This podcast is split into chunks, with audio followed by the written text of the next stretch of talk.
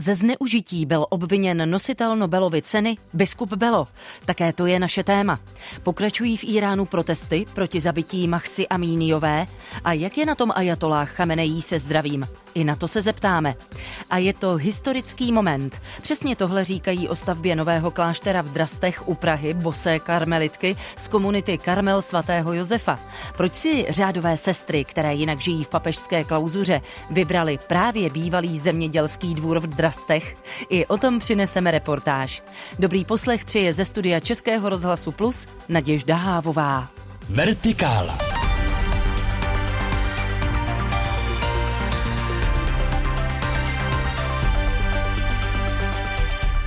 Ve studiu už je se mnou ale náš kolega Adam Šindelář, abychom probrali aktuality z uplynulých dnů. Vítej, Adamé. Hezký den. Moskevský patriarcha Kiril, který stojí v čele Ruské pravoslavné církve, vyzval preláty, duchovní a věřící, aby se modlili za zdraví ruského prezidenta Vladimira Putina a potvrdil texty modliteb o zdraví hlavy státu ruského. Přesně tohle napsal v pátek na svém webu list Komersant. Ano, věřící se měli modlit nejen 7. října, kdy Putin oslavil 70. narozeniny, ale i následující den, poznamenal deník. Výzvu napsal patriarcha v dopise, který rozeslal po diecezích v celém Rusku. Pokud jde o ten 8. říjen, tak patriarcha doporučil během bohoslužeb pronést zvláštní modlitbu o zdraví ruského prezidenta. Kiril je vnímán jako spojenec Kremlu, který podporuje podporuje Putina i jeho válku proti Ukrajině.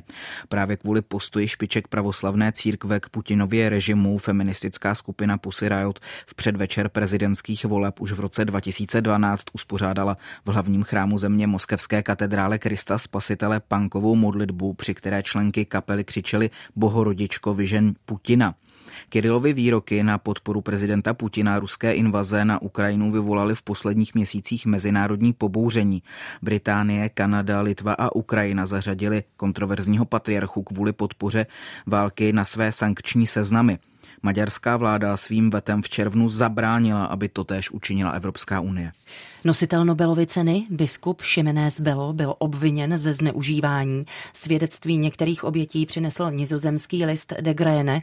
Bez zveřejnění svých jmen promluvili o sexuálním násilí, které podle svých slov utrpěli v nezletilém věku v 90. letech. Známe, Adame, podrobnosti? Ano, ty zprávy v zásadě potvrdil vatikánský tiskový mluvčí Mateo Bruni. Kongregace pro nauku víry se o tento případ poprvé zajímala v roce 2019, uvedl. Vzhledem k obviněním, která byla na biskupa podána, mu kongregace v září 2020 uložila určitá disciplinární omezení. Patřilo k nim omezení jeho pohybu a výkonu služby, zákaz dobrovolného styku s nezletilými, poskytování rozhovorů a kontaktů s východním Timorem. V listopadu 2021, dodal Bruny, byla tato opatření změněna a posílena. V obou případech byla opatření formálně přijata tímto biskupem. Podle nizozemských novin se první obvinění proti tomuto biskupovi, který v současné době žije v Portugalsku, objevila v roce 2002, kdy Jan Pavel II. v posledních letech svého pontifikátu přijal jeho rezignaci na úřad apoštolského administrátora ve východotimorském Dili v souvislosti s kánonem 401 odstavec 2 kodexu kanonického práva, což poukazuje na rezignaci zapříčiněnou nemocí nebo jinými vážnými problémy. Belo je ve své zemi, kde během indonéské okupace mezi lety 75 až 99 minulého století bojoval za sebeurčení a plné dodržování lidských práv známou osobností. Proto mu byla v roce 96 udělena prestižní Nobelova cena za mír. Kampaň před druhým kolem prezidentských voleb v Brazílii, které proběhne 30. října, v samém začátku ovládla otázka víry, Boha a ďábla. Ano, levicový ex-prezident Luis Lula da Silva musel vyvracet zprávy na sociálních sítích, že má smlouvu s ďáblem a ujišťovat, že je křesťan. Lula nemá smlouvu s ďáblem a nikdy s ním nehovořil, píše se na stránkách volební kampaně tohoto brzy 77-letého politického veterána. Lula věří v Boha a je křesťan, zní další ujištění na stránkách a za Luly jako prezidenta zažila Brazílie dobu prosperity a stala se šestou největší ekonomikou světa, připomíná kampaň Lulovo období v nejvyšším úřadu mezi lety 2003 až 2010. Jeho vláda sociálními programy dostala miliony Brazilců z bídy, k čemuž využívala tehdejšího ekonomického boomu. Ale i jeho protikandidát, současný prezident Bolsonaro, musel vysvětlovat. A to konkrétně video, které se teď objevilo na sociálních sítích a na kterém promlouvá ke svobodným zednářům. Podle místních médií není jasné, ze kdy tato nahrávka pochází. Některé denníky odhadují, že je z roku 2018. Bolsonaro na ní zmiňuje, že je poslanec a tím byl od roku 91 do konce prosince 2018, než se 1. ledna 2019 stal prezidentem. K videu ze zednářské lože se zatím prezident nevyjádřil. Bolsonaro má velkou voličskou základnu mezi evangelíky, kteří tvoří podle agentury EFE skoro 30% z 216 milionů obyvatel Brazílie. Aktuální dění pro vertikálu mapuje Adam Šindelář. Adame, díky, hezký den. Hezký den. 22-letá Mahsa Amíniová zemřela 16. září poté, co ji iránská morální policie zbyla do hlavy kvůli špatnému zahalení vlasů. Od téhle tragické události uběhly více než tři týdny. Jaká je teď v zemi situace? Konají se stále masové protivládní protesty anebo jejich intenzita pominula?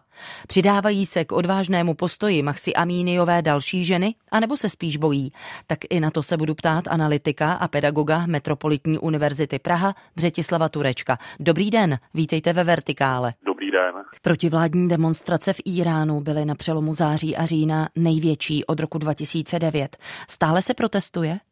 Ty protesty pokračují, i když eh, podle mě se nedá úplně jasně říct, jestli kdo se na nich podílí, jaké křídlo, řekněme, těch protestujících třeba nabírá na síle a kdo už z ulic odešel zase domů. Jde o to, že Teď tedy eh, roznětkou těchto protestů i můžeme říci nepokojů bylo skutečně to, že zemřela tato mladá žena, když byla v rukou policie nebo úřadů, tak eh, k těm demonstracím se postupně přidali i lidé s jinými požadavky, zdaleko radikálnějšími, než které by se týkaly jenom zahalování.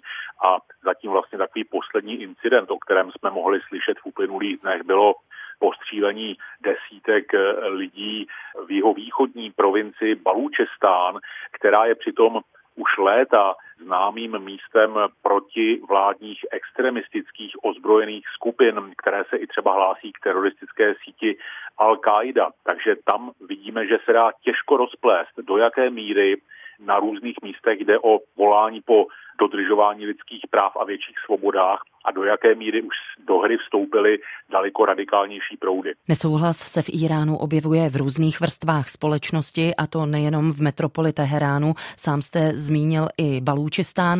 Podle politologa Josefa Krause je zajímavé také zapojení města Kom. Proč? No, Kom musíme přiblížit posluchačům je něco jako Vatikán šítského duchovenstva, šítského světa. Je to hlavní sídlo těch náboženských institucí a nejvlivnějších duchovních nejen v Iránu, ale můžeme říci na širším Blízkém východě.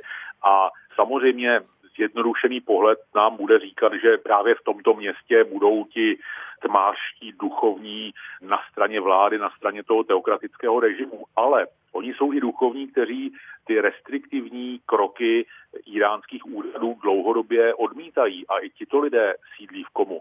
Takže i v komu máme lidi, kteří sice patří k duchovenstvu nebo mohou mít blízko k těmto kruhům, ale to rozhodně neznamená, že by automaticky podporovali to, že pořádkové a bezpečnostní jednotky střílejí na ulicích do lidí. A dalo by se tedy říct, že když se ostře protestuje v komu, začínají se poměry v Iránu proměňovat? A nebo je na takové soudy ještě příliš brzy? Především, jestli se ostře někde demonstruje, nejen v komu, to je zase otázka různých pohledů. Nesmíme zapomínat, že iránský režim se snaží ty protesty bagatelizovat a odpůrci iránského režimu, zejména v zahraničí, se je snaží zveličovat. My, když spadneme do této pasti, tak si uvědomíme, že už jsme za uplynulé desítky let slyšeli xkrát, že iránský režim se hroutí nebo že jeho nejvyšší vůdce Chámenejí umírá a často se ukázalo, že jsou to spíš zbožná přání eh, než odraz reality. Já osobně jsem skeptický, já si myslím, že i tyto protesty budou nějakým způsobem utlumeny. Režim naopak konsoliduje moc, zase se odhalí řada lidí, kteří prostě pro něj představovali nebezpečí, ale zároveň třeba ty vládnoucí úřady nebo ty mocenské úřady a bezpečnost třeba diskrétně, řekněme implicitně rozvolní ta pravidla pro odívání žen, aby tak upustili páru před případnými dalšími protesty. Uzavírá naše dnešní téma analytik a pedagog na Metropolitní univerzitě Praha Břetislav Tureček. Já děkuji za váš čas a přeju dobrý den. Díky, naslyšenou. Posloucháte Vertikálu. Aktuality, reportáže a rozhovory z duchovního světa, doplněné debatou o věcech mezi nebem a zemí. Poslechnout si je můžete také na webu plus.rozhlas.cz, v aplikaci Můj rozhlas a v dalších podcastových aplikacích. Komunita bosých karmelitek Karmel svatého Josefa prožívá historickou událost. Staví totiž nový klášter. V roce 2018 koupila památkově chráněný zemědělský dvůr v Drastech u Prahy a přestěhovala se do něj z kláštera na Hradčanském náměstí. Od té doby ho devět řádových sester, které jinak žijí v papežské klauzuře, mění v nový klášter a vypravila se za nimi i reportérka Alena Rokosová. My jsme uprostřed někdejšího zemědělského dvoru se sestrou ano. Miladou. Ano. V jaké fázi stavby kláštera jste teď? Tak my jsme ten areál koupili v roce 2018. Úplně v té první fázi se dělaly demoliční práce. Památkáři nám dovolili zbourat jenom ruiny. Ostatní budovy jsme museli zachovat a dát jim nějakou koncepci. Celá rekonstrukce toho areálu je rozdělená na tři etapy. Máme skončenou první etapu, kdy se opravoval takzvaný panský dům, nebo se tomu říká zámeček. My jsme ho nazvali domem navštívení, protože to bude budoucí dům pro hosty a to je v současnosti naše provizorní bydlení. A pak se opravovala budova bývalých stájí, tam je teďka 11 bytů, kde bydlí nájemníci a vlastně přátelé komunity. V současnosti probíhá druhá fáze obnovy, pro nás ta nejdůležitější, kdy se buduje klášterní kvadratura spolu s veřejnou kaplí svatý Terezie z Avely. Ta by měla být dokončena v létě 23. Na tu poslední třetí fázi zatím nejsou peníze. To by mělo spočívat eh, v rekonstrukci malých domů. Tady u brány to má být pak dům správce, pak ještě jeden malý dům dole, pak máme na zahradě poustevnu. Architektonickou studii navrhl ateliér AV19, který má poměrně hodně zkušeností i s církevními stavbami.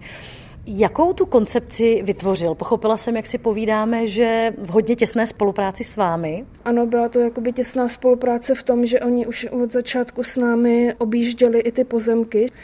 Celý dvůr je teda památkově chráněný a z toho speciálně dvě budovy, panský dům a pak budova sípky. Od té jsme se vlastně jakoby odpíchli při tom uvažování a ta bude součástí té klašterní kvadratury a k tomu se do účka postavila vlastně novostavba tak, aby z toho vznikla ta klašterní kvadratura. To jsou vlastně spojené čtyři budovy dohromady. Uprostřed je takzvaná rajská zahrada. Po schodech můžeme vstoupit do útrop budoucího kostela. Ta věž má poměrně netypický tvar, má prohnutou fasádu, kterou prochází dřevěný kříž, co by šíp. Architekti nám dali vybrat ze šesti věží. Tady to se nám líbilo nejvíc. Trasty jsou tak trošku jakoby utopený v té okolní krajině, takže ta věž bude vidět z dalekého okolí. Ona je vlastně úplně naproti té vstupní bráně, takže už když se bude přijíždět z Klecan, tak první věm bude, že člověk bude vidět tu věž. Ale ten šíp pro vás má i důležitou symboliku. Vlastně celá ta věž je jakoby symbol šípu.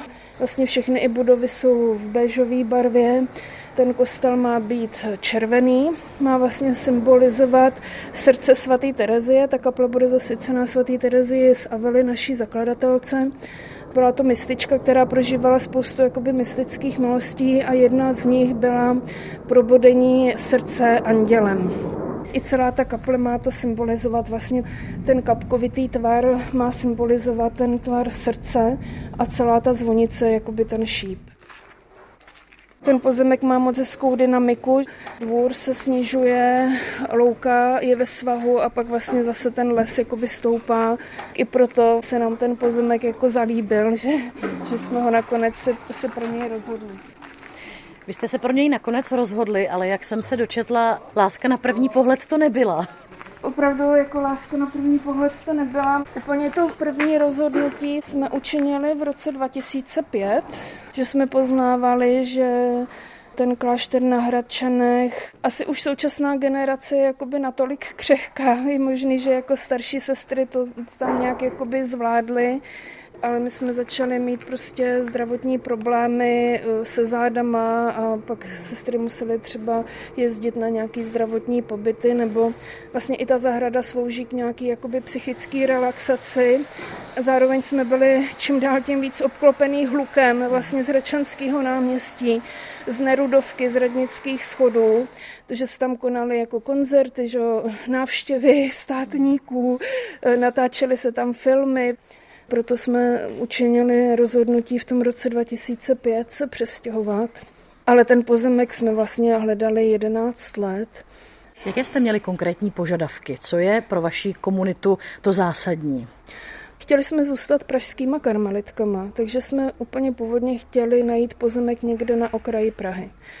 Nejdřív jsme hledali čistou plochu, mysleli jsme, že si postavíme ekologicky úsporný nový klášter, ale to se ukázalo jako nerealistický. Pro cenu pozemku, ještě když jsme chtěli vlastně aspoň jakoby tři hektary, zároveň jsme chtěli, aby jsme byli nějak blízko lidem, protože nejsme úplně jakoby poustevnický řád. Nakonec jsme tady na to rezignovali, ale hledali jsme co nejblíž Praze.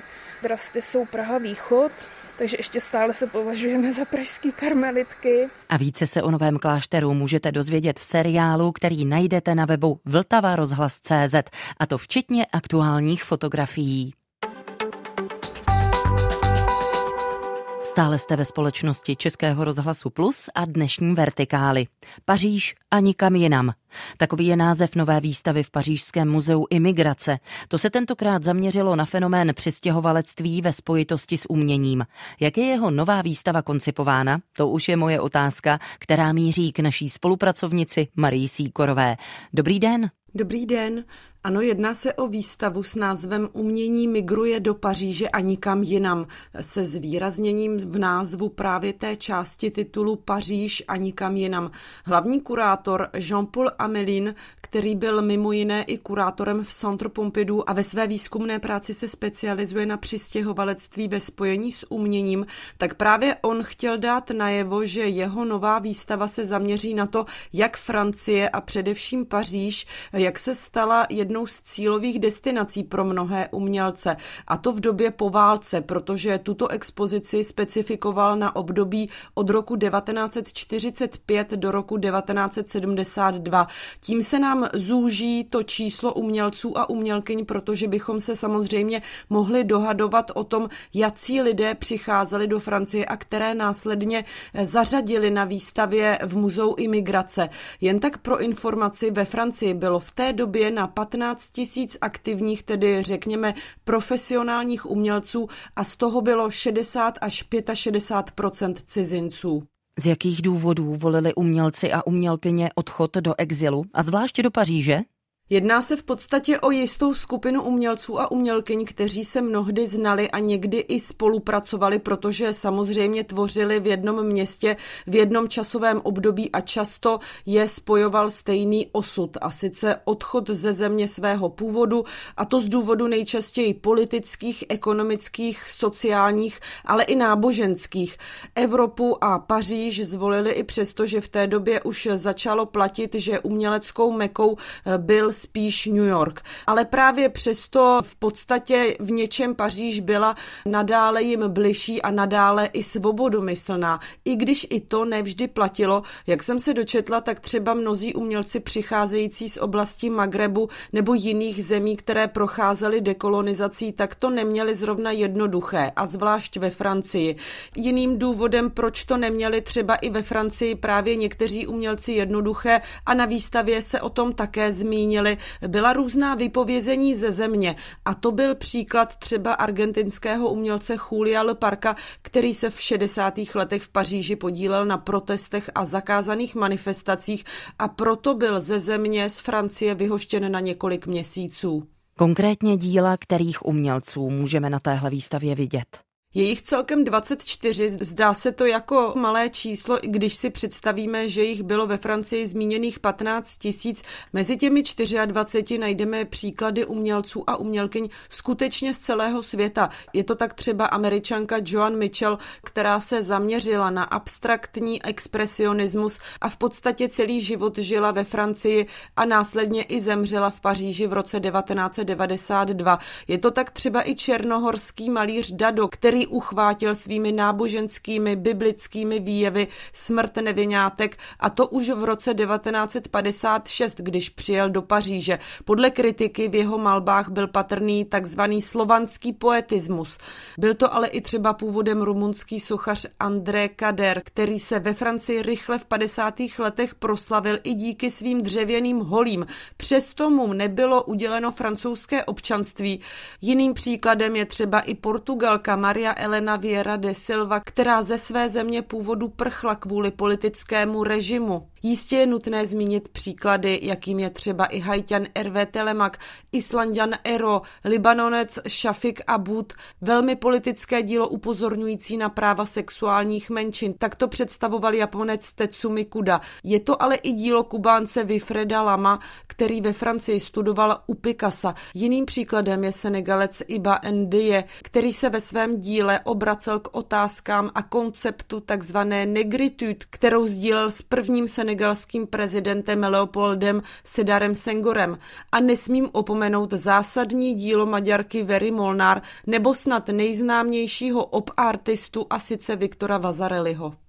Muzeum přistěhovalectví se tedy výstavou, ale nejenom touhle, snaží osvětlit otázky přistěhovalectví. Chce veřejnosti ukázat, jaké jsou důvody toho, proč lidé prchají ze zemí svého původu? Přesně tak ono ve Francii se stále řeší a snaží se hojně mluvit o multikulturalismu a o tom, proč se lidé stěhují, proč migrují, jaký mají důvod k tomu, že se přemysťují, proč opouštějí země svých původů a proč zvolili právě Francii, kam se chtěli usadit, a nebo proč zvolili třeba vůbec Evropu, která má jiný kulturní základ. Nemusí to totiž být jen důvody ekonomické, i když ty převažují. Je to ale i svoboda a to nejen třeba svoboda náboženská, politická, ale i právě svoboda projevu a to třeba uměleckého projevu. Na to upozorňuje tato výstava. Zásadním konceptem a takovou premisou byly totiž čtyři okruhy a sice samotný exil umělce, odchod ze země svého původu, následně usazení v přijímací zemi a takový mix své původní kultury s kulturou přijímací země.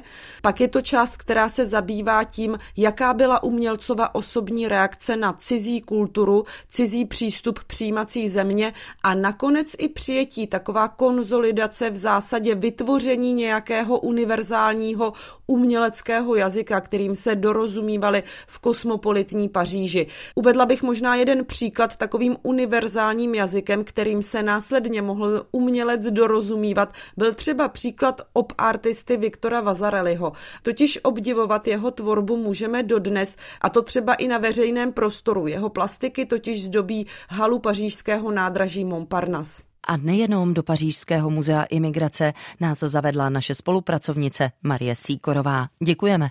Děkuji naslyšenou. První část dnešní vertikály už je ve finále, před námi za okamžik zprávy a potom ještě publicistika. Dobrý den a dobrý poslech dalších pořadů Českého rozhlasu Plus přeje Naděžda Hávová.